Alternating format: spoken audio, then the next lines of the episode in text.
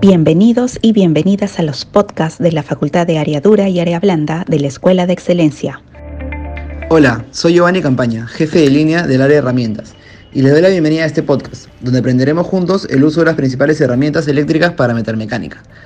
Hoy nos acompaña el MOMO de herramientas Juan Espinoza, quien nos guiará en el paso a paso del uso de las herramientas. Hola Juan. Hola Giovanni, y gracias a los asesores y asesoras por estar aquí. No se preocupen. Hoy aprenderemos el paso a paso de cada herramienta. Juan, cuéntanos cuáles son los drivers, materiales y herramientas que utilizaremos para este proyecto. Para este proyecto los drivers son amoladoras de cuatro y media, siete y nueve pulgadas, tronzadoras, esmeril de banco, esmeril recto, taladro de rotación y el taladro de banco. Como materiales necesitaremos disco de corte, abrasivos y diamantados, disco de desbaste, brocas, gratas, limas y discos flat.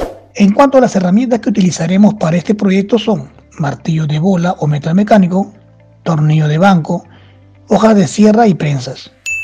Es muy importante mencionar los E P Ps que utilizaremos, que son los guantes de carnaza, careta para esmerilar, protectores auditivos, botas de seguridad, lentes y ropa de seguridad. Sí, Giovanni, es muy importante el tema de la seguridad.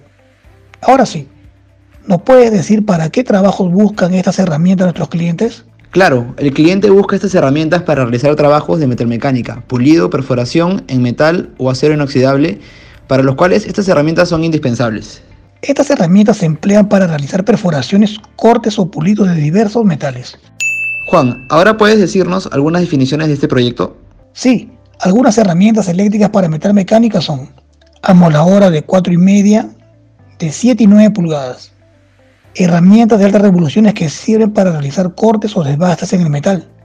Tronzadora. Herramienta que se emplea para realizar cortes de precisión en metal y acero inoxidable.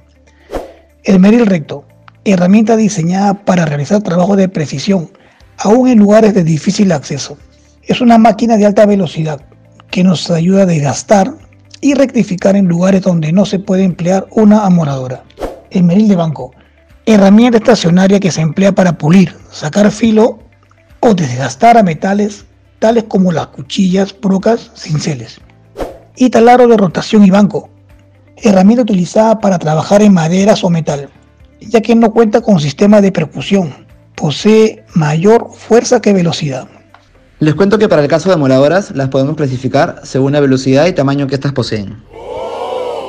En cuanto a las reglamentaciones, podemos decir que los discos se emplean bajo cierta normativa, dado que trabajan a cierta velocidad, siendo estos discos de cuatro y media pulgadas, giro máximo a once mil revoluciones por minuto, discos de siete pulgadas, giro máximo a ocho mil quinientas revoluciones por minuto, y discos de nueve pulgadas, giro máximo a seis mil quinientas revoluciones por minuto.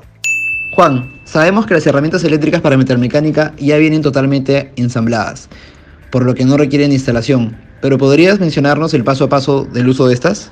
Bueno, comencemos con el uso de la amoladora. Como paso uno, debemos colocar y ajustar el disco que se empleará.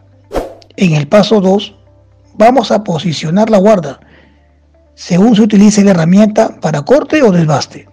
Para desbaste deberá colocar la máquina sobre la superficie formando un ángulo de quince a veinte grados. Para corte, deberá usar de manera recta sobre la superficie.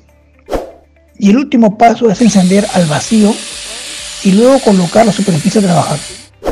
Luego tenemos el esmeril de banco. El primer paso es verificar que los discos y el protector estén correctamente posicionados.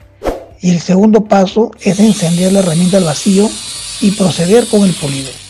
Debemos tener en cuenta el buen uso de los E P Ps cuando usamos estas herramientas eléctricas para nuestra propia seguridad. Juan, ahora indícanos el paso a paso del uso de la tronzadora. Claro, Giovanni. El primer paso es fijar el metal sobre la prensa de la tronzadora. Como segundo paso debemos colocar el seguro. El tercer paso es cortar de forma perpendicular. Continuamos con el paso cuatro, que es realizar el corte de precisión, dado que todas las tronzadoras poseen una barra sobre la cual se coloca el metal a cortar.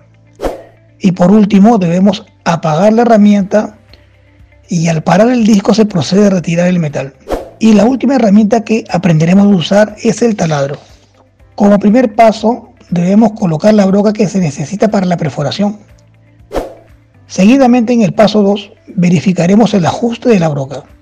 Y en el último paso, tenemos que encender en vacío y luego colocar la broca sobre la superficie perforada, formando una ligera inclinación. Genial, espero que nuestros asesores y asesoras hayan aprendido el paso a paso sobre el uso de estas herramientas. Tener en cuenta que la dificultad de aplicación de estas herramientas es moderada, el gasto e inversión es promedio y el tipo de mantenimiento es simplemente el cambio de repuestos. Ahora les mencionaré algunos tips de atención al cliente. Preguntar qué material desea perforar el cliente. Si es acero inoxidable, se debe de recomendar una broca bañada en cobalto. Y recordar ofrecer a nuestros clientes financiamiento con tarjeta C M R. Ojo, no contamos con servicio de instalación para este proyecto. Ahora, Juan, nos dirás algunos cuidados que debemos tener para este proyecto. Reiterar una vez más el uso de los M P s antes de realizar cualquier trabajo sobre metal mecánica. También verificar el estado de los discos, brocas o cinceles antes de usarlos. Si están gastados o malogrados, se recomienda renovarlos. Para más tips y consejos, no dude en consultar a fondo su manual de capacitación.